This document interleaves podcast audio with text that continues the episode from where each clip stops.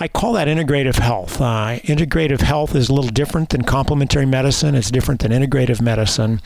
Integrative health is the merger of conventional care, like I learned and you learned in your own medical training, evidence-based complementary practices, non-drug approaches, and then self-care, behavior and lifestyle. If you put those three together, you have integrative health. And now we're talking. Now we're able to really not only prevent a lot of illnesses, but in many cases reverse a lot of the chronic illnesses that plague our country today. This is episode number 116 with Dr. Wayne Jonas. This episode is brought to you by ButcherBox. I'm really excited to share with you that this month, in addition to $20 off your first order, ButcherBox has a very special gift that is so good, I can't even mention it on the podcast. You can learn more about it at butcherbox.com/Julie, where you can find all the details. So if you know me, you know I care a lot about where my food comes from, and that's particularly true when it comes to meat. I believe that meat can have a place in a well-rounded diet, but there's a huge difference when it comes to animals that are raised in feedlots and that are fed primarily corn and soy and routinely given growth hormones and antibiotics, and those that are responsibly raised, fed their natural diet, and never given growth hormones or antibiotics. High-quality meat like this is hard to find, but ButcherBox makes it super easy because they deliver 100% grass-fed and finished beef, free-range organic chicken, and heritage breed pork, as well as wild Alaskan sockeye salmon directly to your doorstep. All of their products are humanely raised and never, ever given antibiotics or hormones. This gives me some peace of mind knowing that I can trust my meat is the highest quality out there and will taste amazing. Plus, they offer free shipping anywhere in the contiguous 48 United States, which is awesome. Right now, ButcherBox has put together a very special deal for all Pursuing Health listeners. If you order your first box, you'll get a very special gift plus an additional $20 off. And as I mentioned, that special gift is so epic, I can't even talk about it here. You'll have to go to butcherbox.com/Julie to check out the deal and get your $20 off your first order. Now remember, it's only available until supplies last, so go check it out right now. Once again, that's $20 off plus a special gift with your first box by going to butcherbox.com/Julie. Check it out. I promise it will be worth it. Welcome to Pursuing Health. I'm Julie Foucher, family medicine resident and former CrossFit Games athlete. Here, I bring to you information and inspiration from experts and everyday individuals for how to use lifestyle to maximize health. Thank you so much for joining me. Now let's get started with this week's episode. Hey there, and welcome back to Pursuing Health. In this episode, I had the opportunity to sit down with Dr. Wayne Jonas, who is a practicing family physician, a widely published scientific researcher, author, and expert in integrative health. As I mentioned early in the episode, I first heard of Dr. Jonas's work through one of my own residency faculty, who suggested that I read his book called How Healing Works. This book completely changed the way that I think about healing and is one that I now frequently recommend to friends, colleagues, or anyone in healthcare. Dr. Jonas is incredibly accomplished. Some of his past roles include serving as the director of the NIH's Office of Alternative Medicine, the director of the World Health Organization's Center for Traditional Medicine, director of Medical Research Fellowship at Walter Reed Army Institute of Research. Dr. Jonas is also a retired lieutenant colonel for the United States Army Medical Corps. He currently works as a family physician in Fort Belvoir Community Hospital Pain Clinic, as well as a clinical professor of family medicine at Georgetown University and executive director of the Samueli Integrative Health Programs. Dr. Jonas and I sat down recently to discuss his career path, some fascinating research on the placebo effect and the importance of cultural context in healing rituals, how our current healthcare system contributes to only 20% of the health in our country, and how we can tap into that extra 80% of healing through lifestyle, environment, relationships, and spiritual development. I thoroughly enjoyed this conversation, and I know Dr. Jonas's work will continue to shape my own practice of family medicine for years to come, so I hope you all enjoy listening to it as well. A few quick reminders before we get started. First, this episode is produced by CrossFit Beyond the Whiteboard, the best workout tracking in the biz and the one I've been using since 2009. You can learn more at beyondthewhiteboard.com. If you're enjoying the podcast, please head over to iTunes to subscribe and consider giving it a rating. I'm also always looking for inspiring stories to share. So if you or someone you know has used lifestyle to overcome a serious health challenge, please send your story to me at info@juliefoucher.com. Finally, please remember that although I am now officially a doctor, this podcast is meant to share the experiences of individuals and does not provide medical advice. So with that, we'll get started with episode number 116 of Pursuing Health featuring Dr. Wayne Jonas.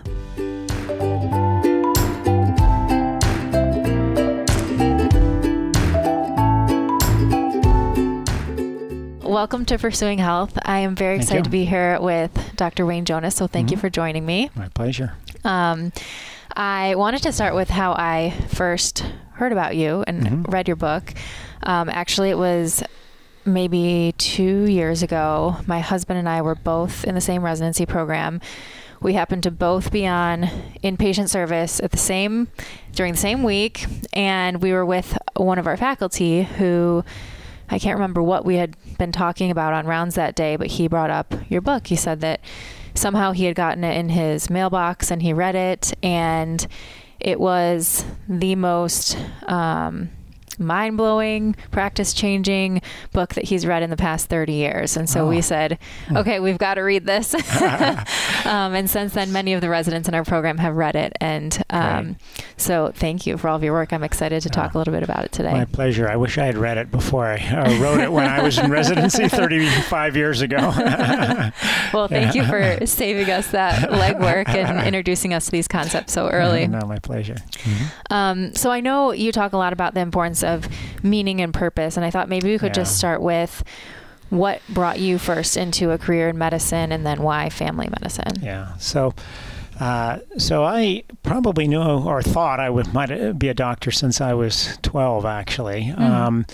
My father was a chaplain in the military. And after the wars were over, he ended up going through 3 wars. Wow. But after the last war was over, the Vietnam War, he asked himself, well, where's the most suffering? And it said, well, it's in the hospital. So he ended up becoming a hospital chaplain, which was a new thing back then, where they specifically trained chaplains to be hospital worked just in the hospital.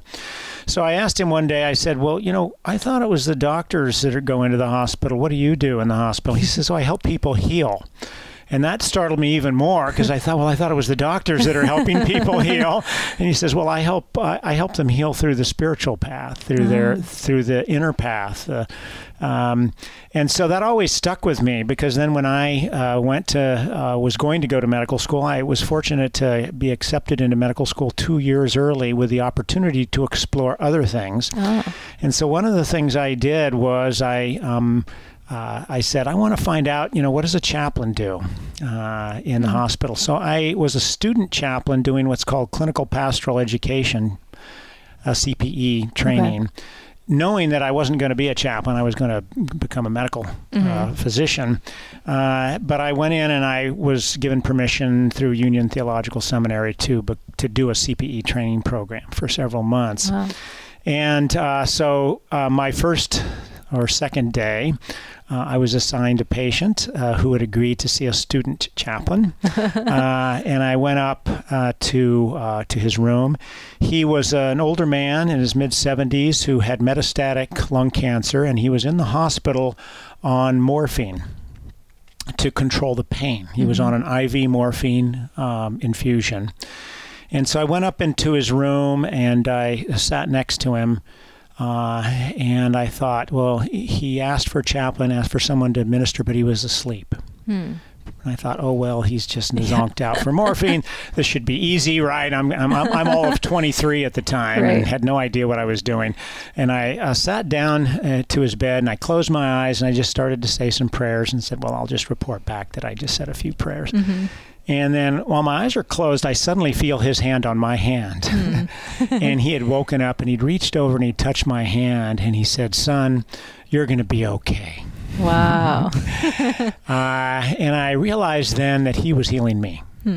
And so that insight around healing as being something that emerged out of relationship, that emerged out of the interaction between two people that were looking to help each other, was the heart of healing. Mm-hmm. And so he found something that he could do that was meaningful and purposeful for him. I was trying to find something that I could do that was meaningful and purposeful for him. And as we began to talk, because then I began to relate to him, mm-hmm. He said, I asked him, well, what do you want to get out of the last part of your life here? And he was very clear about it. Mm. None of the other physicians actually had heard this because nobody had asked her the question. Right. And he said, I realize I'm dying, and my daughter's is going to be married, and I want to be there for that, and I want they're going to have the ceremony in the hospital room, but I want to be clear for it. So I want to learn how to control my pain differently. Mm. So we had a discussion about what he did mm-hmm. to control his pain on his own, besides the medication. Mm-hmm. And he said, well, I love music, especially classical music, especially Bach. And when I listen to it, it just takes me off, and I just feel great. Mm. And so I said, well, why don't we try something like that around the time of when your daughter comes in to get married? And so we set up earphones that weren't quite as sophisticated as these, but some things that could really surround him with that. And when mm-hmm. we played it, his pain would significantly drop. Wow. He'd feel much better.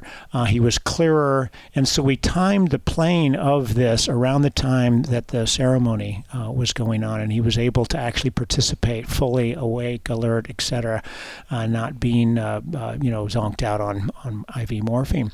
And so that lesson, second lesson that I learned from that mm-hmm. is that the patient actually is in the driver's seat. And this was before the Institute of Medicine did their classic study in mm-hmm. 2001 called Crossing the Quality Chasm, which was how do you do quality healthcare, which is said basically put the patient in the driver's seat. That mm-hmm. launched the whole area called patient-centered care. But I realized early on that you had to ask, what's meaningful for you in life? And that should drive the evidence that you bring in, the interactions and the therapies that you bring in, and the healing components that you bring in. And little did I know at that time that 80% of those factors were factors I wasn't going to learn about in medical school. Mm-hmm. I didn't know. I thought I'm going to learn all this stuff when I get into medical school. But it did it did show me that asking what matters and then looking at what the patient said helped mm-hmm. has to be a key part of how medicine should be practiced. And so the only profession, the only specialty I could think of that could do that was family medicine. Yes. Now, it's not true. There are lots of there are lots of specialties that can do that now. But family medicine had this idea of something called the biopsychosocial model. Mm-hmm. And I had read the papers on that, and I was impressed by that, and I realized it meant taking care of the whole person. Not just their body, but their social environment, but the physical environment that they're in. And something that I've added since mm-hmm. then because of my experiences like I've just described is the spiritual environment. Mm-hmm. So I call it the biopsychosocial spiritual model. And that's what family medicine, and it really is what all medicine should be anchored in. Mm-hmm.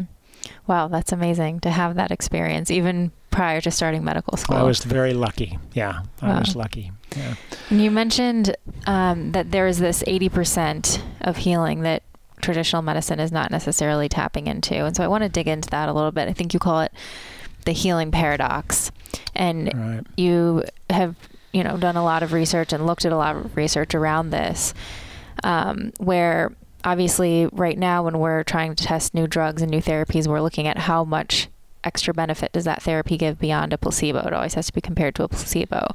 But actually, there's so much healing that happens often with just the placebo that we're ignoring because we're so focused on this incremental benefit. And that's true whether it's traditional, conventional drugs or some surgeries, but also even the integrative therapies as well. And so that's true. One of the, so I'm interested in this, talking about some of that research and then where that extra 80% is coming from. Yeah, so we can talk about placebo in a bit, but one of the things that I discovered, and now it's been well discovered and is out there in mm-hmm. lots of different data sets and been published multiple times, is that if we had full health care coverage for everybody in the country, you know, universal health insurance, it's a big push for it right now that there's a new election coming up and everybody wants to do that. Even if we, but if we had, say, platinum level health care, like the patients that I see patients in the military, they have platinum level, they have access to any kind of medication, any kind of specialist. If everybody had that, they actually know how much health that would produce, and it's about 15% to 20%. They've actually done the studies showing that. Robert Wood Johnson has commissioned a tracking system that goes all in every county of the world, and they've shown that about 20% of our health is produced from medical care, from what we do in the office and what I learned in medical school. The rest of it comes from three basic places. One is the physical environment, the place that you're in, okay, seems to have a big influence, your zip code, even more than your genetic code. The lifestyle and behavior components, so these come down to what I call the big four: stress, sleep, exercise, and food. And then the social and economic environment that you live in, so what's called the social determinants of health. Housing, whether you have access to food, transportation, education, those areas, the social determinants, those have about a 40% contribution. Each of those has close to a 40% contribution. And so this is where health comes from. So if healthcare wants to be part of the solution, that is, if they want to be part of producing health and well-being in the country, they need to get out of the narrow box that they have that's only producing the 20%, the pills, procedures, and the non-placebo part, and get into the behavioral areas and get into the social determinants of health and create a system that actually supports the patient in enhancing those kinds of self-care and those environmental components and social components that are there. And if they do that, then we're going to find that we'll be able to not only improve health significantly more than we are now, but it's going to be cheaper. It's going to be less expensive, because many of these self-care approaches are less expensive than what we currently do, which is, you know, wait till somebody gets sick and then throw very expensive treatments at them. Right. Pay for it on the back end with a lot of suffering in the middle. That's right. Exactly. And so it's that 80% that that the book is about, and it's about how to implement that actually in your daily life. If you'd like to make sure to identify and bring in that other 80% so that you have 100% of what tools that are available. And if you're a provider, how do you bring it into your practice? And I call that integrative health. Integrative health is a little different than complementary medicine. It's different than integrative medicine.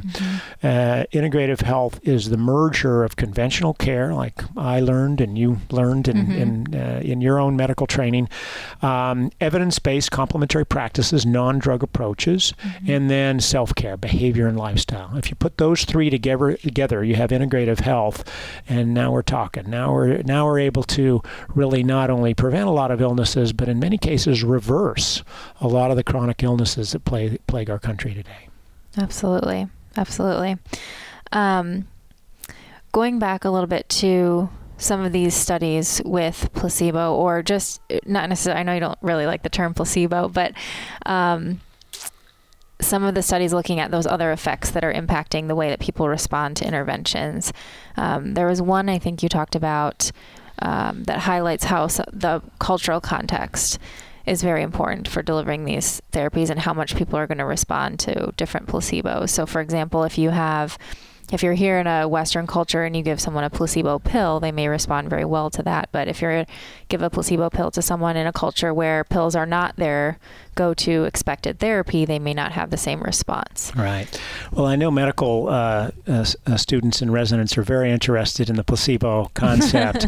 Several years ago, I wrote an article with Dan Moorman from the University of Michigan in which we said we should do away with the term placebo effect and call it the meaning response, the meaning and context response, because the effect that we observe within the placebo arms of studies when we randomize people to get a chemical drug, for example, and then get a placebo, and then we look at the healing rates.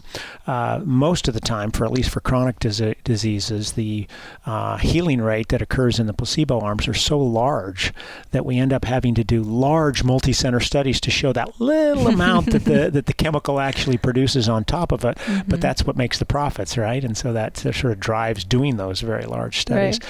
But if we turn the lens around and we say, well, what's under the hood of placebo? Let's just take the placebo label off and let's see what are the other things that are going on in that. Mm-hmm. Then we begin to get good science-based tools that you can bring into any practice using any tool, and it will enhance the healing response. And so it should be really called the healing response instead of the placebo response. Mm-hmm. So there's lots of examples of this. One of the big myths is that we think it's just up in our head what mm-hmm. you believe consciously in your head. And that does have some influence. So your expectation will influence the outcome. But even more important than that is the cultural expectation, the cultural context mm-hmm. that you just alluded to. And one of the best in sort of classic examples is studies that have shown that bright colored pills, such mm. as orange and yellow, tend to be stimulatory. If you give somebody a bright color pill, they'll say, oh, I'm now more alert, I can think better. If you give them blue and purple, then they tend to get more depressive and mm-hmm. sedative, mm-hmm. and they'll feel sleepy and that kind of stuff. And that was true pretty much across the board, except an anthropologist noticed that that didn't occur in Italy. Huh. And they said, well, why is that? Blue was not producing these consistent sort of sedative yeah. and calming effects in Italy. So he went into Italy and he started asking, people, well, what do you associate with blue, mm-hmm. blue colors? Mm-hmm. And very, very different responses between the men and the women at the time that he did this study. When he asked the men, well, what comes to mind when you say blue? They said, well, the national football team. Oh. And that's exciting. And if they asked the women, it's a Catholic country, and the first thing they would respond frequently was, oh, it's the color of the Virgin Mary. That's what she's dressed in, a very calming color. And so there are very different responses. And that's an example of the meaning mm-hmm. that was embedded for different populations. And now that's been looked at now at many different cultures. Mm-hmm. In fact, the meaning response that occurs across cultures often is the determining factor as to whether you can prove a drug works or not. Mm. Because if the placebo response in the placebo arms, if the meaning response is very high mm-hmm. in the placebo arms, it's going to be hard to distinguish between the active drug, even when it works, even when you know the drug works, right. okay? Whereas if it's very low, then it's easy to distinguish, and that's what determines whether it's statistically significant between mm-hmm. the two arms.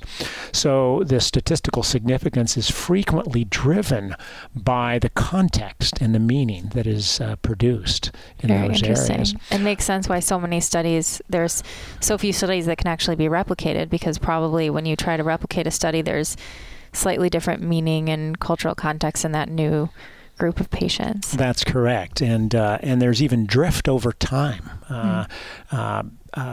Placebo treatments of any type have gradually gotten better over time, no matter what you're doing. So if you just look at the placebo arms mm-hmm. of drug studies for antidepressants, mm-hmm. the placebo arms consistently begin to perform better over time. Wow. So now it's actually more difficult to prove that a new antidepressant works because mm-hmm. the placebo part is responding. Why that is, who knows? I mean, we're maybe more open to and more involved in and we have better expectation as a culture that mm-hmm. The treatment of depression is possible. Hmm. And interesting, while we're on depression, you had mentioned a study in the book about where I think it was done at NIH, where they were comparing sertraline and SSRI, St. John's Wort, and then the placebo. And, the purpose of the study was to compare all three of these treatments. In the end, they ended up everyone basically had the same response to all three of the treatments. And of course, the drug company used that to say, hey, St. John's Wort is no better than our drug. But interestingly, there was something that happened outside of the drug just by the process of being prescribed and taking this medication that helped people to heal their depression. Right. And the person running that study I know very well, and he's a very kind, empathetic healer. And so I wasn't surprised that the placebo response was pretty high in that aspect. Yeah, I did that study, or we funded that study when I ran the Office of Alternative Medicine at NIH. We were looking for a large randomized control trial in a natural product that we could do. The FDA said, well, you should put in an active drug because if it doesn't work, if the active drug doesn't work, then it means that, you know, it wasn't a fair test of the. And I picked St. John's Wort because I was stationed in Germany when I was in the military, and I worked with the local German providers. They did all of our transport. I ran a remote hospital, and the Germans were routinely prescribing. The German physicians were routinely prescribing St. John's Wort for depression. In fact, it was prescribed more often than drugs were, than the standard antidepressants were by German physicians. And so, and they pointed me to research that most of which had been done in Germany, saying that looked like it worked better than placebo. So I said, this is a good test, all right, to put in. And so we actually did that study, which is rarely done nowadays, where there is a placebo arm, an active arm, and the test drug that you're trying to look at. And yet those are very instructive studies. And it showed basically that the placebo part of the therapeutic intervention was so large that it wiped out both the effect. It was not statistically different from the not only the herb, St. John's Wort, but the drug also in those areas. So it actually wasn't a fair test, but that's not how it was reported, because the drug company wanted to show, hey, there's no competition here for us, right? Right. Very interesting. Yeah. And how you mentioned as well, the kind of the drift in this placebo over time. You had also talked about a study that showed that even when people were told they were taking placebo, so they knew they weren't getting the quote-unquote real drug, they were still seeing a positive response. Yeah. So I think this is an important area. It's called open placebo studies. The field was launched by a friend of mine at Harvard by the name of Ted Kapchuk. You should have him on your show, actually. Oh, that would be great. You should interview him. He's probably one of the most creative placebo researchers in the country. Or even in the world. What he did, and now there's been multiple studies demonstrating this, is that he asked the question of whether the conscious belief, what the person thought if they were getting an active drug or not, how important was that? Because in almost all the placebo research up to that, blinding people, that is not telling them which one they're on, was felt to be key. And so what he did is he said, well, I'm not going to blind them. I'm going to tell them that they're on a placebo or on an active. And then we'll say, well, if you just go through the process, the likelihood is just going through the process of taking a pill is probably going to help you. But you're on the placebo, okay? You're on the sugar pill. And so he did that, and he found that the results were almost equal to if it had been blinded. The people got better just as to a greater degree as it were blinded. And so that launched the field of open placebo. And now that's been demonstrated in multiple conditions, multiple studies, including some fairly large ones. And what it illustrates is that it's more than just in our head.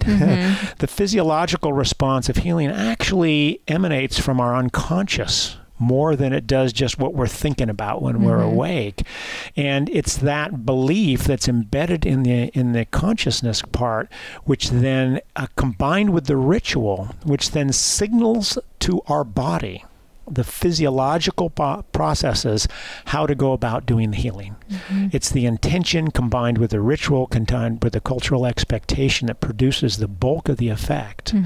And so going through rituals, through multiple studies, this explains why so many different types of healing systems actually work, even though they're completely different. You know, Chinese medicine with energy, and Ayurveda with consciousness, and ours with our molecular models and that type of thing, they still largely work work if the culture believes in it, the physician believes in it. That's mm-hmm. very important. Physician needs to believe in it, okay? Mm-hmm.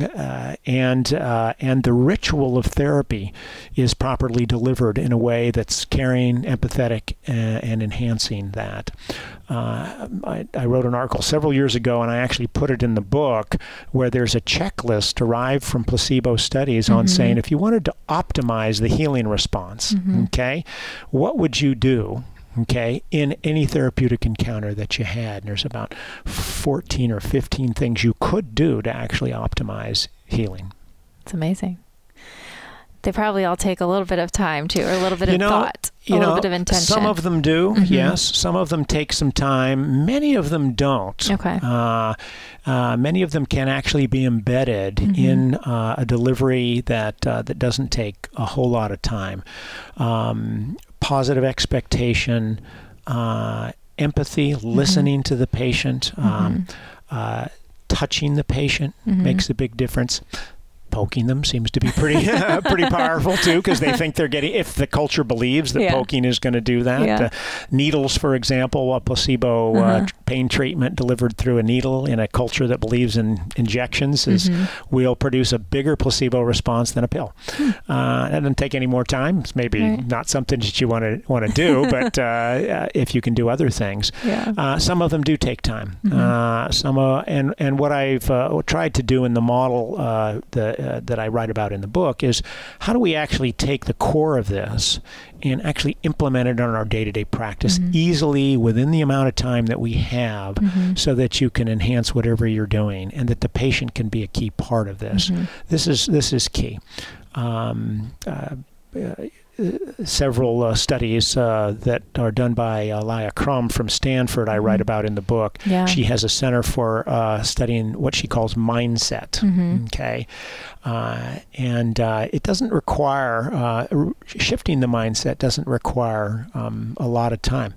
Let me give you an example of mm-hmm. that. This was a very large study. It wasn't done by Alia Crum. It was done by another practitioner in England. Very large study. It was done in family medicine practices. They don't call them they're called them general practices. General practice, GP. This was like 500 or so general practices, a large number of patients.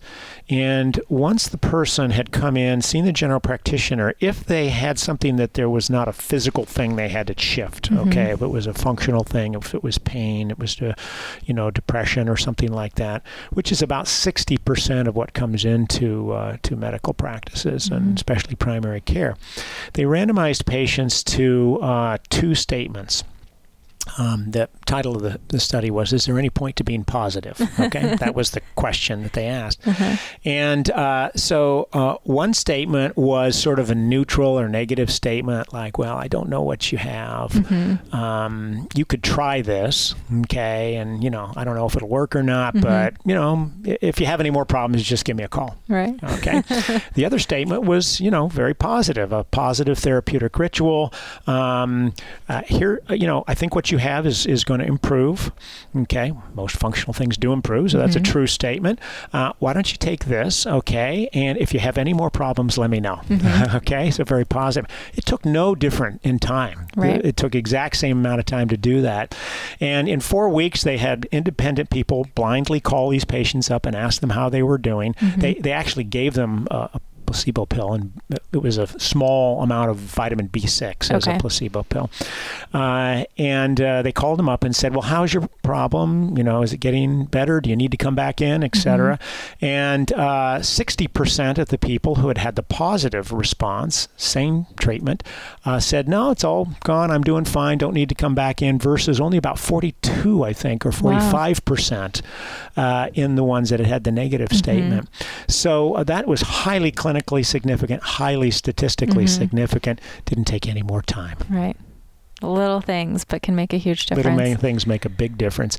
If you understand the underlying mm-hmm. Biology mm-hmm. and the underlying evidence, mm-hmm. And then incorporate that into your practice.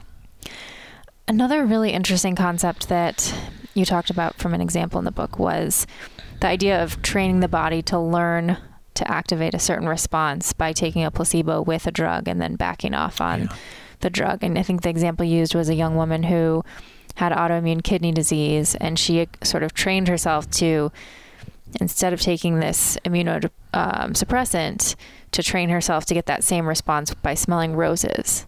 Yes. Yes. So, and you can test that the patient is activating those same biological pathways that they would when they're taking the drug, but they're in fact just using this learned response. Yes. So this is one of the mechanisms whereby the meaning response or the placebo response works. Mm-hmm. Since we've taken the lid off of this, and several years ago I helped to form a society that is now called the Society of Interdisciplinary Placebo Studies, mm-hmm. or SIPS. And if your listeners are interested in that, their annual or semi-annual conference is starting next week in the Netherlands. Oh. They have a website called Placebo Research, and you can just look up SIPS, and they mm-hmm. have a journal that comes out every month. What they've done is they've taken the lid off of placebo and said, well, what are the underlying mechanisms? And there are a number of them, but there's three primary ones. Mm-hmm. One is belief and expectation that we just talked about. Mm-hmm. A second is the ritual process, mm-hmm. the social learning, they call it social learning mm-hmm. process that we talked about. The third one is what you've just asked about, which is conditioning.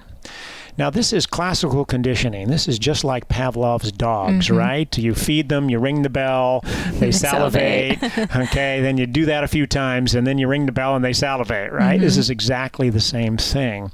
You take a pill, it has a therapeutic effect, and then you associate something that's not an effective treatment with it, but something that stimulates the senses, like mm-hmm. Kool-Aid or the rose mm-hmm. That this particular patient had.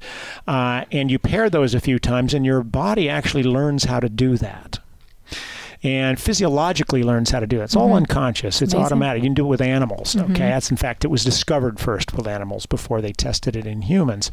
And then you can begin to withdraw the active drug mm-hmm. and just do the non-drug, and the body has learned it, and the body wow. will continue to respond in these areas. And that conditioning response probably goes on all the time in practice, right? Mm-hmm. We take a pill. The pill is a self-care therapeutic component. Mm-hmm. If we then feel better, that act of taking a pill is the conditioned stimulus that goes along with the relief. Mm-hmm. And so the pill itself, just taking the pill, is active. And this has been elicited, discovered in placebo research too. If you take a pill for, let's say, ulcers, and you reduce the amount of pills that you're taking from, say, 4 a day to 2 a day, mm-hmm. Then you'll get up to 12 people that will not respond from having just reduced it to 2 a day. And wow. this was looked at in the placebo arms of studies, where they actually did 2 versus 4. Mm-hmm. And they found those that took the pill 4 a day of the placebo arm got healed significantly more often than those that had the 2 pill. And this is the conditioning response happening all the time in our environment. Drug companies are constantly trying to get less pills, right? I'll take 1 a day. Right. But they don't account for the fact that taking less pills is going to offset some of the therapeutic self-care and conditioning that will go on in those areas. They don't account for that. They don't look at that. They mm-hmm. just look at it compared to one-on-one. Right, the dose of full dose in the morning versus half in the morning, half at night. Right, exactly. Mm-hmm. Now, do you know if when you have that conditioned response, does that apply to side effects too? Yes, it does. Absolutely. There's been quite a bit of research looking at the side effects mm-hmm. In the placebo arms of studies for different kinds mm-hmm. of drugs. And they found that the side effects correspond with the drug side effects. Wow. This probably comes from it may be from conditioning, but it probably comes from expectation, belief in expectation, mm-hmm. because when you go into a study, you have to be told what the potential downsides, side effects would be in those areas. And so the patients know what to expect, and then that increases the likelihood of getting those mm-hmm. effects. And it increases the likelihood of getting the ones on the drug that, you know, you're actually being tested about. You know, the mechanisms of self-healing can be very specific. For example, if you condition somebody to get pain relief with a narcotic, an opioid, it will have its effect through the opioid receptors in the body and the brain. And you can reverse that with Narcan. That's a naloxone. That's a drug that reverses opioid by influencing or inhibiting the receptor there. And that's actually what's now being given out to help revive people that have overdosed on Narcan. But you can reverse the pain relief of an opioid if you give somebody Narcan through that receptor. If you condition somebody to get pain relief through a non-opioid receptor, let's say non-steroidal, it will use, the body will use a different receptor that you can't reverse with Narcan. Wow. In those areas. So it actually knows not only how to reduce and improve the pain, it knows which receptor to use. That's amazing. The body is amazing. The body is pretty amazing. And the role and the power of our collective mind, our social mind, the cultural components in our belief and the rituals really is, I call it in the book, the sleeping elephant of healthcare. If we finally wake up to it, pay attention to it, not only will it disrupt a lot of what we're doing in, you know, the drug industry, for example, but it'll also open up a whole smorgasbord of options for us to enhance any therapy, including drugs, that we might be using. And this is true as well for not just, like you said, drugs, but lifestyle interventions. So you mentioned a couple examples of this. One, I think, was by Alia Crum from Stanford of exercise and the expectations about movement and health. And is this really from the exercise we're doing, or is it from the meaning that we create around exercise is healthy for me and it's going to help me to become healthier? And so I think she did an experiment with hotel workers that was very interesting. Yes, that's right. And your CrossFit audience will probably be a little skeptical of this study, although it's been repeated now several times. She's done a subsequent study, actually, that's confirmed it and actually looked at underlying mechanisms. In this study, she had hotel workers that were pretty physically active, you know, changing, you know, the beds and cleaning rooms all day is, you know, it's a lot of work.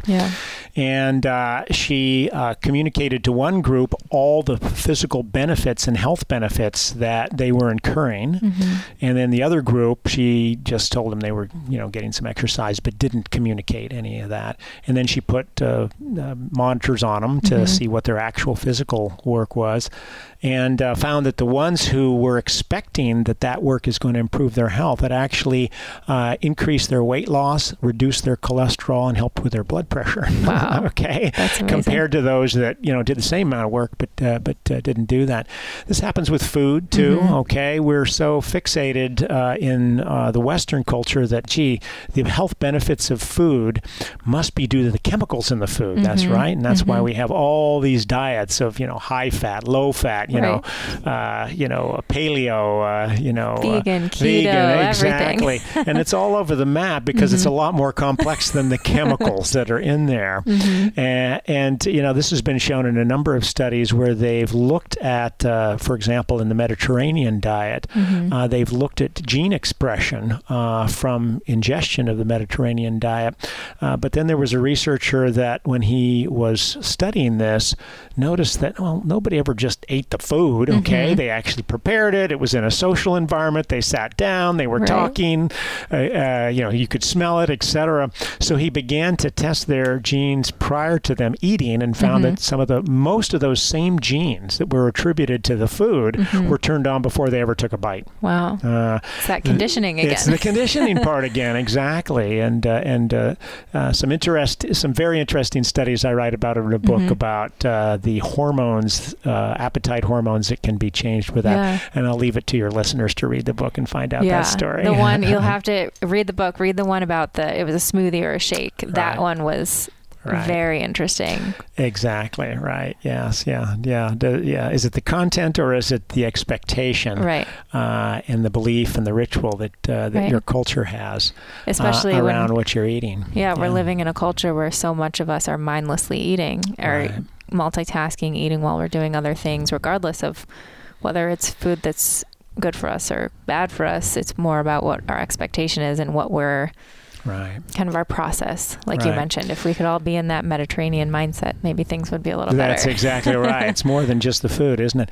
You know, this is one reason why I say that the core of how to implement and activate healing in your life actually goes through sort of the mind and spirit component. Mm-hmm. It's the meaning and the purpose component of mm-hmm. that.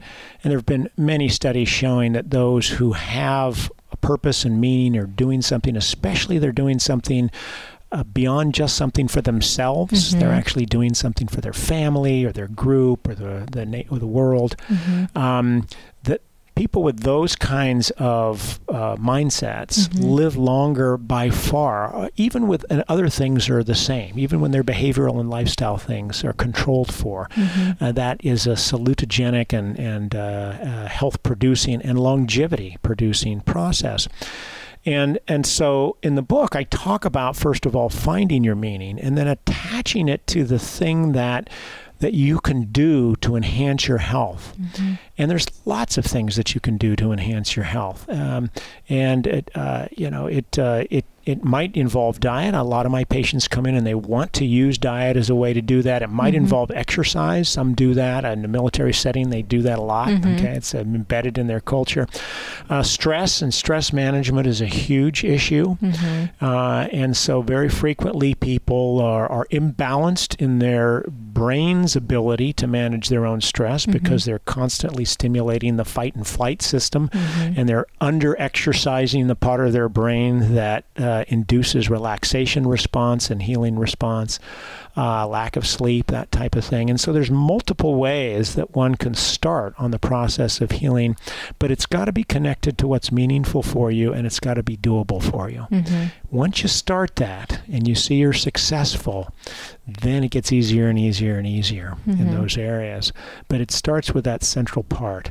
And that's the organizational principle. And if you believe that and you do that, then this confusing array of what should I do gets very simplified, okay? Because it says, okay, start with what is important for you. Mm-hmm. Don't do something where there's evidence that it doesn't work, mm-hmm. okay? That's where the doc ought to come in and help bring in the evidence and that type of thing. And then work with your family, work with your community, work with your teams, work with a health coach if your health system has that mm-hmm. to actually begin to make those changes. And mm-hmm. once that happens, then you'll get improvement in those areas. I'll tell you an example. Do we have time for one more? Oh, we have plenty of time. Yeah, we have a little bit of time. So I had a patient that came in to see me several years ago, actually, who had 20 years of chronic back pain mm-hmm. and about everything you could think of used on it, right? Mm-hmm. Including injections and electrical units and surgery and alternative approaches and acupuncture and that type of thing. He had some pretty refractory back pain. He couldn't really function very well. He was on a lot of medications, including opioids. And so I stepped back and I did an integrative health visit using a tool that I call the Hope Note, which starts by asking him what matters. Mm-hmm. And I said, if you didn't have any back pain, what's the most important thing for you? What would you do? What brings you joy? Mm-hmm. Okay. And this was he was a retired fellow who'd been in the military, and he said, well, the very first thing I would do is I would get in my car and I would drive the 5 hours that I need to down to North Carolina, and I'd get on the floor to play with my grandkids. Wow. Because I can't do that right now and it's killing me. Mm-hmm. Okay, and so I said, okay, there's his purpose, right? Okay, so I took him over to the physical therapist, mm-hmm. and I told the physical therapist he needs to get up and down off the floor. So we stopped trying to treat his pain, mm-hmm. okay? We tried to help him accomplish his goal. And I said, this is going to hurt, okay? Right. This is going to be tough mm-hmm. for you. This is, this is not, you're on pain medications mm-hmm. and this is going to hurt, okay? Mm-hmm. I can't control all of that. He said, I don't care if it'll work. Now, it took her a while, the physical therapist, to work with him to build his core strength. You know, every day he had to work on this, and it did hurt. It took about 3 or 4 weeks before he had the core strength where he could get up and down off the floor. He still had a lot of pain. But after about 4 weeks, he called me up, and he had driven down North Carolina and got down on the floor and played. He told me, Doc, thank you. You know what? He kept that exercise up. That's amazing. Now he's hooked, right? Yeah. He kept that exercise up, and about 6 to 7 months later, his pain is less. He's now, you know, going off a lot of his medications. You know, we treated his pain after 20 years of trying about everything under the sun. That's amazing. So important to connect.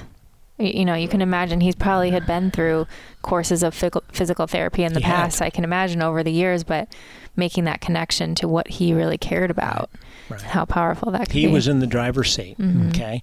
And it just took a few tools like that to do it. And that's the way you kind of organize it. Yeah.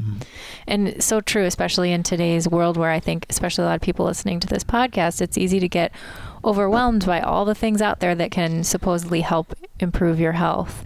And no single person is going to be able to meditate 20 minutes twice a day and cook all their meals and eat perfectly and exercise and all these things. But you don't have to do all of it, right? Like you said, you start with what's most meaningful and helps you to achieve the meaning that you, or the purpose that you have, and then build from there. Right, exactly. For people that are really into physical fitness, okay, I like to talk to them about what mind-body practices do for the brain. Yes. It's parallels physical fitness.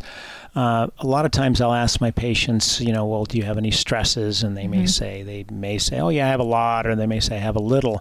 But then when I ask them what they do for stress management, they think that it's turning on the TV, reading a book, relaxing, or having a drink, or something like that, right, in the end.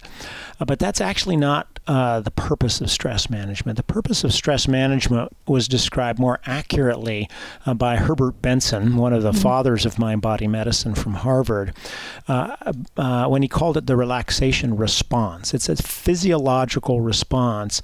But the problem is it's not relaxation. It's actually exercise. So when you're going all the time, that is a stimulation of what's called the sympathetic nervous system. It's one of the two parts of your autonomic nervous system. It can't be going, and the relaxation part, which is the parasympathetic nervous system, can't be turned on full speed at the same time, right? They balance each other out. And we have a society in which the sympathetic nervous system is getting stimulated all the time. And it doesn't have to feel like stress, okay? It's just like, I'm busy, okay? I got to do this. And what happens is that if you were to exercise just one muscle and not balance it with the other muscle, pretty soon you wouldn't be able to actually move the other way, right? That muscle would atrophy. And that's what happens with the parasympathetic nervous system. It atrophies. And then we end up getting less ability to manage stress when it comes along. Sleep issues, inflammatory processes go up, digestion problems incur from that, because this parasympathetic helps with the digestive system, multiple chronic problems. And so I like people to think of it as brain exercise. If you were exercising the parasympathetic part, and the way you do that is through some type of relaxation response exercise, that this actually strengthens that part of your brain. And this has been shown in MRI studies, okay? If you engage in a deep relaxation 20 minutes a day, and there's a variety of ways to do that, but if you do that for 8 weeks, you actually grow the left frontal cortex in your brain, which makes it easier to control the fight, flight, and sympathetic response. It makes it easier to sleep. It makes it easier to go into this healing state. You're actually building the brain muscle. And just like, you know, one exercise doesn't fit all for everybody, although for some people CrossFit might, but some might not. Some might like to swim, some might like to, you know, walk, some might like to run or ride. It's the same thing with brain exercise. The relaxation response can be induced through meditation. It can be induced through mindfulness-based stress reduction. It can be induced through imagery. It can be induced through biofeedback. One of my favorites is heart rate variability biofeedback. feedback, okay? It's just getting into that deep relaxation zone, and that grows the strength of your mind and your brain to actually do many of these things that enhance healing that we've been talking about. Right, and so important. And so, you know, I like how you mentioned there's so many different ways you can do that, but like you said, a lot of people would think maybe watching TV or relaxing on the couch is strengthening this parasympathetic system, but not necessarily the case. Similarly, I hear a lot of people saying, well, exercise is my stress relief. That's how I handle stress. And that is, you know, a good way, you know, exercise is healthy. It's a good way to help handle stress, but you can't do that in replacement of training your parasympathetic system. That's like you said, when you're exercising, your parasympathetic system is not on. That's correct. No, that's correct. And just like with physical exercise, if you're doing it regularly, okay, then it doesn't take as much to keep it and maintain it strong, right? Okay. If you're really out poorly conditioned and you want to get conditioned, it's going to take a lot of work to get to that spot. Same way with the brain. If you haven't been using it, et cetera, then, you know, it's going to take your 20 to 30 minutes a day for a long time to build it up. But once it's there, then you can actually maintain it with, you know, a much lower level of exercise or intermittent component using things like, you know, deep breathing regularly, you know, just built into your day. Right. You have that in your back pocket. Exactly. You also talk a lot about our environment and how our environment can invoke a healing response or something that's more stressful. And this is something I actually experienced myself this past week. I was amazed by how much of a difference this made. My husband and I have been living in this house for 4 years. It has a small fenced-in backyard. And every spring we say, okay, we're going to clean out the backyard. We're going to start using the backyard. And every year we get busy. It doesn't happen. And so this year we finally did it.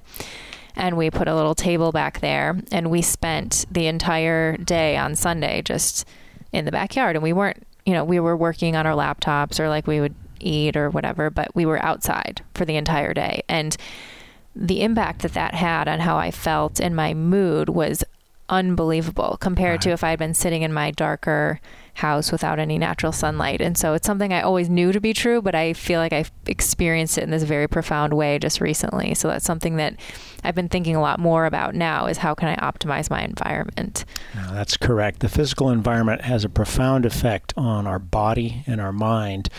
The ancient traditions have known this for a long time. They actually utilize the physical environment. I write about the Japanese art of forest bathing. Yes. And I had a patient who actually healed herself by doing that. That's amazing. That I write about in the book, who had some pretty severe chronic illnesses. And the research now shows that if you spend sort of, you know, just one weekend out in nature, you know, hiking, immersed in nature, that it bumps your natural killer cells up in your body by a significant amount. I think it's about 40%. Wow. And that gets maintained for about a week to 10 days. Okay? That's amazing. In those areas. And there's lots of effects like that. The exposure to the physical environment is there. There's a wonderful book that I refer to in there, done by a 30-year NIH researcher who's now at the University of Arizona, Esther Sternberg, that talks about how the physical environment influences the body, you know, in some dramatic ways, and how then you can create an optimal healing environment. Yes. You know, to enhance that healing. And it's why it's one of the four sort of dimensions that I ask all my patients about, or I recommend at the end of the book that people ask themselves about, what's their physical environment like? You know, my wife had breast cancer a few years ago, and we knew she was undergoing, you know, some pretty serious surgery and chemotherapy and that type of thing. And so as she was exploring what would help support her, social components, friends, family were a key part of that. We had a young grandchild that she loved and wanted to be still be with him. But she also realized that she had to have a place that she could go to truly deeply relax and recover as she went through those kinds of treatments. And so she modified her bedroom in a way that had low-level light, had some of the art that was personally meaningful to her on the wall, and nothing else. that had natural light that came in, soothing colors. We switched the bed out so that she felt comfortable with it and that type of thing. And that was sort of her recovery haven. And when she, as she went through the treatments over several months, she would go there and it would help her actually recover and function better as she was going through that. So that's another example of creating an optimal healing environment that can have an effect on the physiological and the psychological and, in her case, the social absolutely. Impact. Yeah. And speaking of the social, one other example I wanted to bring up, I think the CrossFit community and listeners are very aware of how important social relationships are, and that's what a part of, I think, what makes our CrossFit affiliates so strong is that there is a very strong bond that develops among members. But you mentioned a study that was done with rabbits and how the impact of love for these rabbits, what that had on their cardiovascular disease, which is something, we know that stress obviously has a huge impact on the development of cardiovascular disease, but I never heard such a great example of the way that love could kind of protect us. That's right. No, that was a fascinating study. It came about just by chance. Back in the 60s, when the cholesterol hypothesis was just emerging that high cholesterol might contribute to cardiovascular disease, one of the study models was done with rabbits as an animal. And what they would do is they would feed rabbits high cholesterol diets. And you can imagine that. Here's a vegetarian on high cholesterol diet, right? What is this? It would routinely produce pretty significant heart disease, okay? And they would use this to study the mechanisms. And then in one of these, and it was being done all over the world, this type of research, and in one of the laboratories, they noticed that certain rabbits were not getting it, even though they were still getting the high cholesterol diets. They weren't getting the heart disease. And so they didn't know why that was, but then they noticed the pattern was that they were all along the bottom shelves and not in the higher shelves. And as it turned out, there was an animal handler who was short, couldn't reach the higher shelves, so somebody else would take care of the higher shelves, and she would go in on the lower shelves, and while she was cleaning the cages, she would take the rabbits out, she would hold them in her lap, and she would pet them and talk to them and sing to them before she put them back in. And so, the director of the lab was saying, this couldn't really be what was going on. That couldn't do it. So they did a formal study where they randomized rabbits to get love or no love in the cages. And sure enough, just taking the rabbits out and petting them and singing to them and love them reduced cardiovascular disease by over 60%, as much as the cholesterol lowering did. Wow. But you couldn't patent it. You couldn't make money off of it. So now we take things to lower cholesterol, but we don't tell our patients to go find love and express love, right? So that's a huge thing we can take advantage of. You bet. So I ask all my patients about their social support. This has been shown, beyond rabbits, obviously. Yes. But social support is a core part of staying healthy, keeping healthy, and even healing. And so I ask all my patients about their social support. And if they're lonely, and if they don't have a social support, then one of the main things I offer to them or try to help them with is to identify a way of getting that through a club or through, some kind of a social activity or a companion or something like that that can help support that process. One more example I want to bring up, going back to more of the mental and spiritual component, is visualization. And you mentioned it as one of the things that you can do. Guided imagery is one of the things you can do to bring up that parasympathetic tone. But it's something that we use in sport all the time. Athletes use visualization to practice their perfect execution of their plan and everything going according to the way that they've trained. But it's something that I think, and myself having done that as an athlete, now thinking, why don't I just apply this to my day-to-day life? There's so many things that I could probably impact by visualizing them beforehand. And I know it's used, for people in business or various other careers, but it's something that can be used for our health too. You bet. And you gave a great example of a patient with pneumonia using visualization of the air going into his lungs and how that had an impact. Right. But so many ways that we can visualize what's happening in our body and help to maximize that healing. Yes. No, I think your experience in sport, and I'm sure the research showing that just the mental visualization of the sport can have a pretty profound impact on the physical performance, even if a person's not able to actually do the full physical practice of that. And you're right. This is a great way for people to get empowered by and get tools to change their own physiology. There's been quite a bit of research on this. A lot of it around perioperative care, for example. In which visualizing low bleeding, rapid healing, et cetera, actually then results in improved, less bleeding and improved healing in those areas. It should become part of a routine aspect of perioperative care, in my opinion. We've done a lot of work, and I put this on my website, actually, with a woman who does visualization specifically for clinical conditions, pain, sleep, depression, insomnia, this type of thing. Her name is Belaruth Naprasak. Yes. And she has all of the guided imagery podcasts. She does, exactly. And so on my website, you can actually download for free several of hers, and she has very inexpensive approaches that many of which have been tested. We tested several in randomized control trials and shown them to be very effective. These are simple. These are easy to deliver. You can get them for very inexpensive off of the web. You can put them into your phone. You can engage in them. Not only do they deliver the relaxation response, but they also actually help train your body how to physiologically respond in particular ways that you want to do. So that's highly recommended. I offer that to all my patients that come in with chronic illness. Yeah, getting 2 for 1.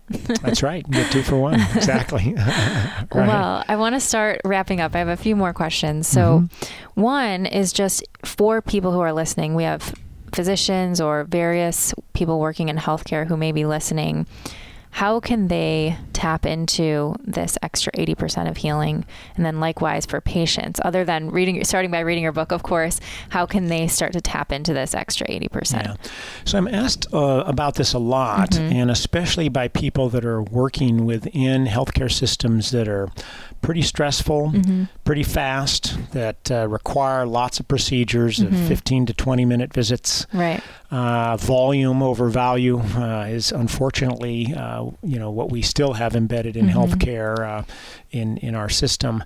It's a sort of an acute care model. And so they want to know, are there simple ways I can begin to do whole person integrative health in my practice? So I've gotten so many questions about that the foundation that I work for has said, why don't you take some of your time and your team and begin to build tools that people can implement in their practice now in the types of practices that they're in and that people can actually utilize in their lives now without having to go through any kind of particular special training or without having to change in the practice.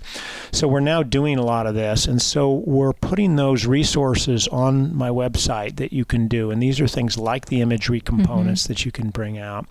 The one for a practice that I like the best and that I encourage healthcare providers to do, and I encourage patients to ask for, to do in partnership with their healthcare providers, is something called the Hope Note. Yes. Okay? Yes. And this is a simple tool. You prepare for it with something called the Personalized Health Inventory, where you just ask a set of questions about what matters and what are you ready to do and what would you like to do.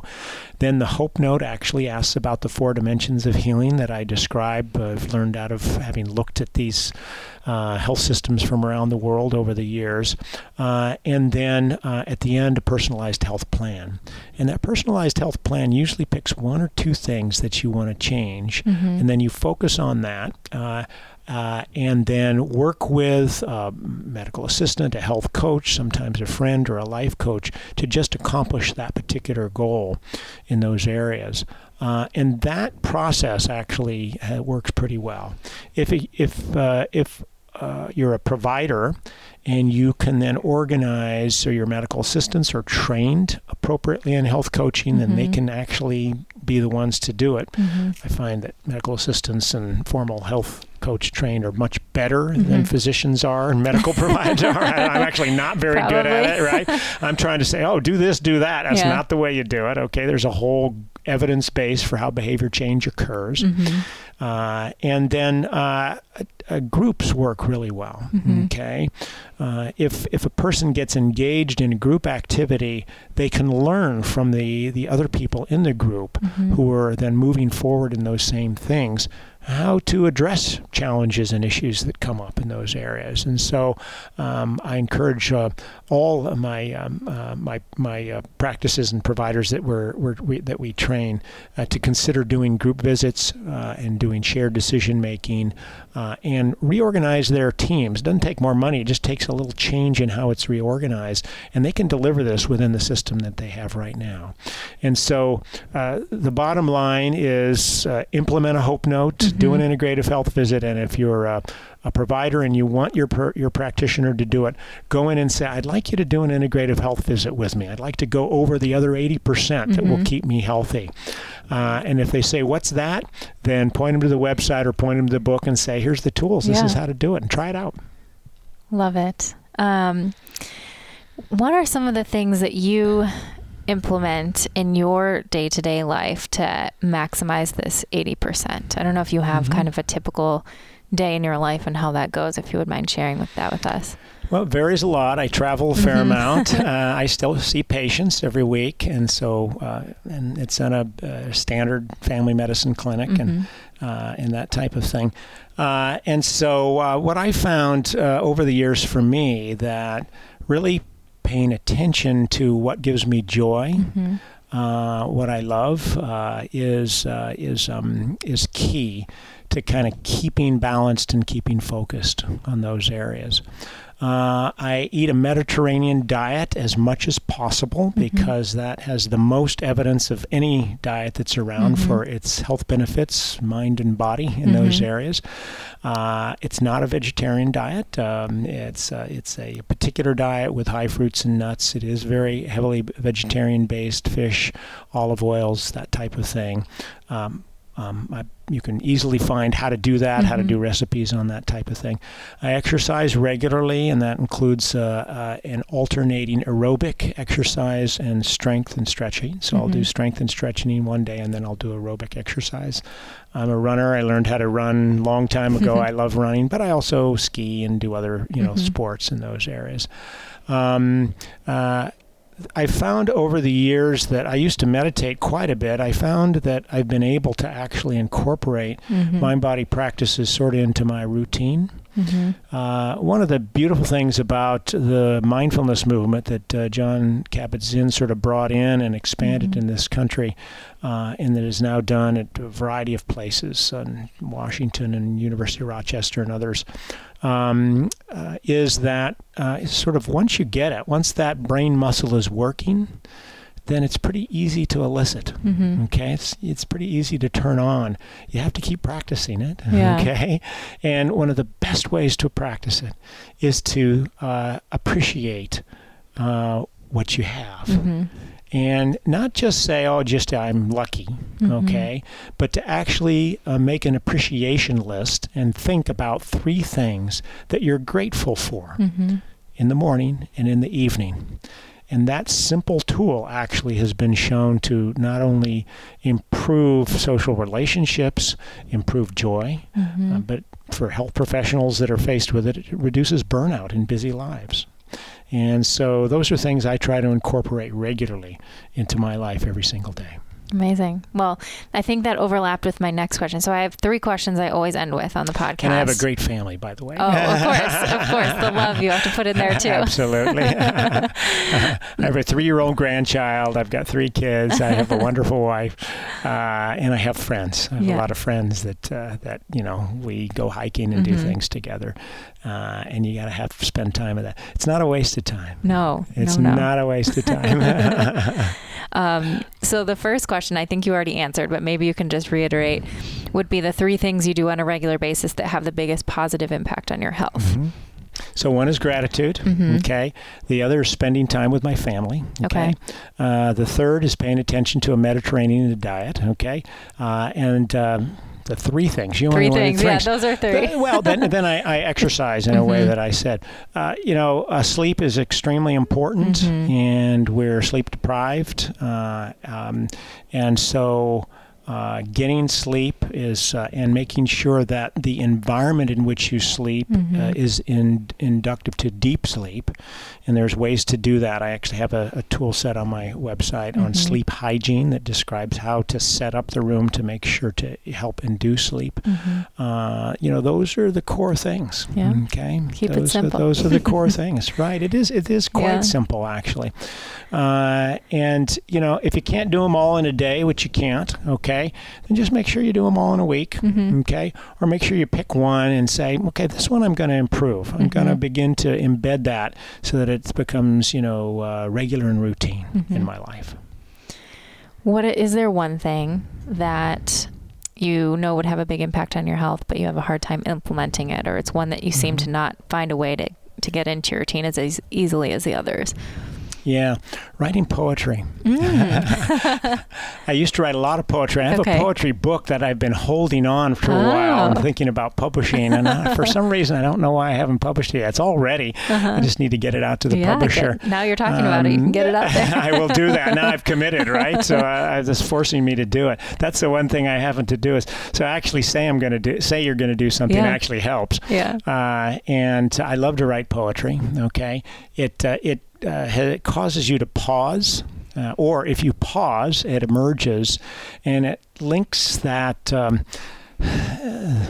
what should I say? It links the spiritual world that is so that subtle, the unconscious world that influences so much of what happens in our life, including bringing us joy and meaning and health, as we've talked about, with the conscious life. And we, spend a lot of time in our conscious world. And our unconscious world is going on all the time. And when you expand consciousness to try to incorporate both of those, then that's when healing really emerges in its fullest flower. And I find poetry actually does that for me. Yeah. It allows me to cross across the threshold between the conscious and the unconscious, and allow them to communicate with each other. Art can do that in a variety of ways. It doesn't, mine happens to be poetry, but some people do it with painting, some people do it with music in those areas.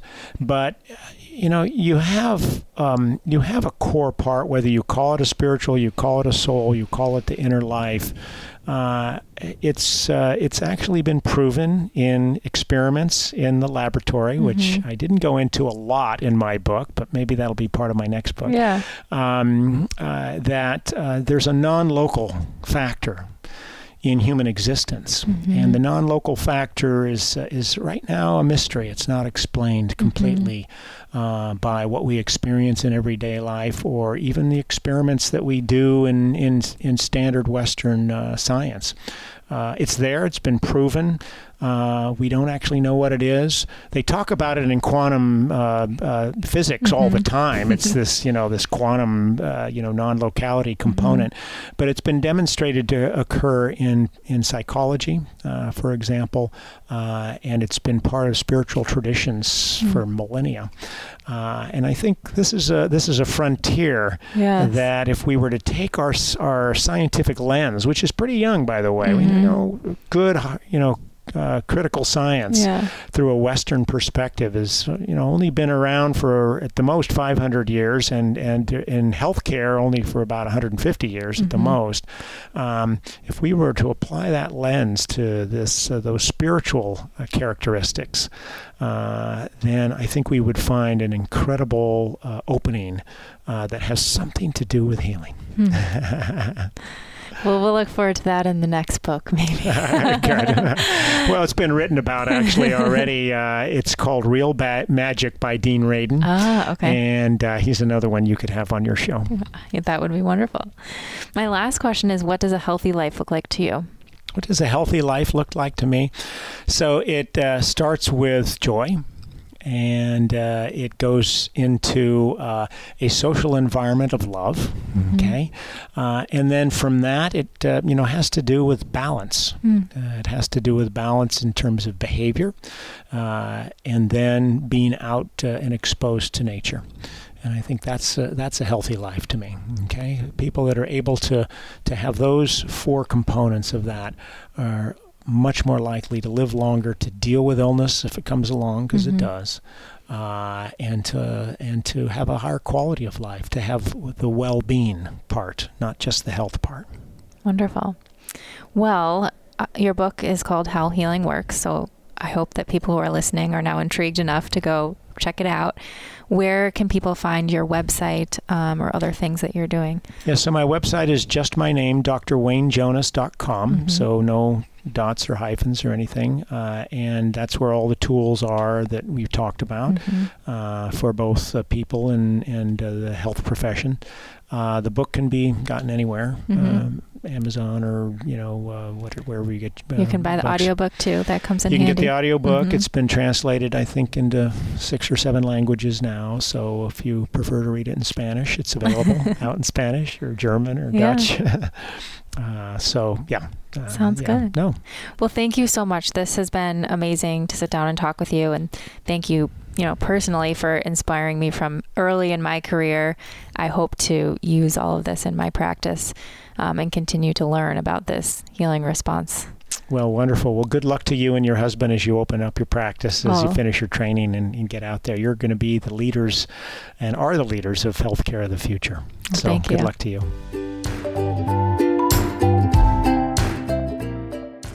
Hey there, thanks so much for tuning into this episode. I learned so much from Dr. Jonas through reading his book, some of his research, as well as in this very insightful conversation, and I hope that you learned a thing or two as well. Some of my biggest takeaways from our conversation are, number one, the meaning response. We know that the specific effect of treatment is super important, and this is what we study in randomized controlled trials, but the specific effect is often small, and there's so much healing that we can take advantage of outside of that effect. Maximizing our healing relationships, our expectations about healing, the cultural context in which healing takes place, and many other factors can help us take full advantage of this meaning response, which often occurs through our subconscious mind. The second takeaway that I have would be the importance of meaning and purpose in healing. Meaning and purpose has been something that's been hugely important for me in my own life, but helping patients to draw that connection between what's most important to them in life and their own health can help them to make huge strides in healing. Now I'm making it a habit to ask all my patients 2 simple questions. What do you want your health for? And what is most important to you in life? In reality, these questions are important for all of us to answer for ourselves when we're up against different challenges or facing the possibility of behavior change in order to improve our own health. My third takeaway would be 2 specific lifestyle changes, which were discussed in this episode.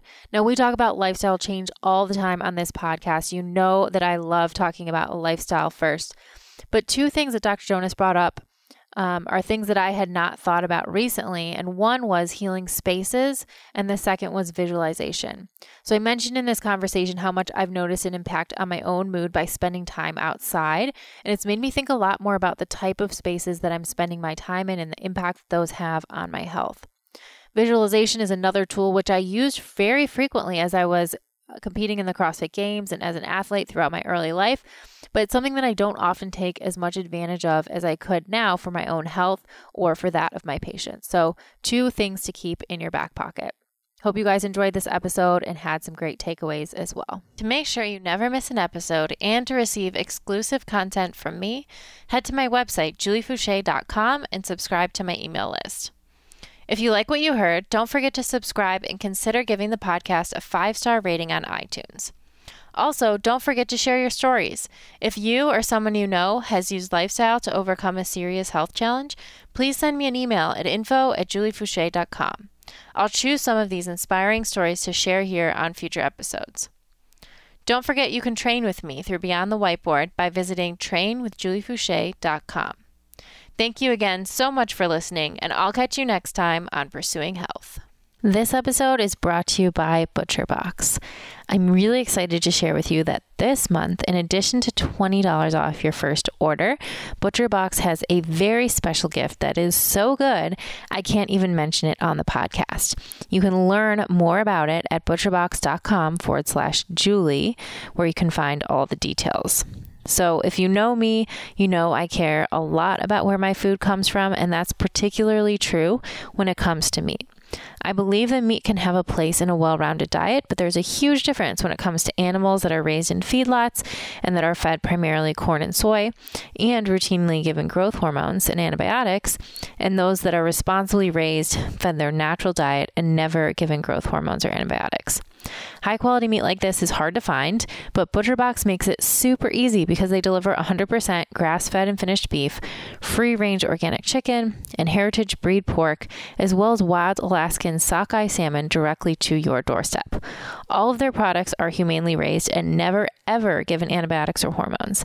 This gives me some peace of mind knowing that I can trust my meat is the highest quality out there and will taste amazing. Plus, they offer free shipping anywhere in the contiguous 48 United States, which is awesome. Right now, ButcherBox has put together a very special deal for all Pursuing Health listeners.